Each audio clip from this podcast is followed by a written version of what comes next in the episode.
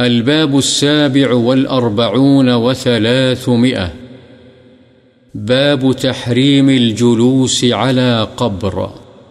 قبر پر بیٹھنے کی حرمت کا بیان.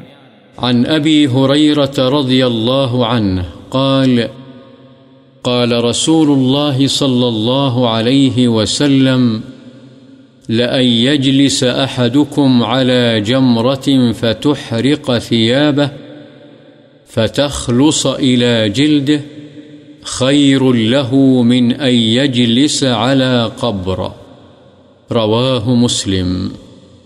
حضرت ابو حریرہ رضی اللہ عنہ سے روایت ہے رسول اللہ صلی اللہ علیہ وسلم نے فرمایا، تم میں سے کسی شخص کا انگارے پر بیٹھنا جو اس کے کپڑوں کو جلا دے اور اس آگ کا اثر اس کی جلد تک پہنچ جائے، کسی قبر پر بیٹھنے سے بہتر ہے، مسلم۔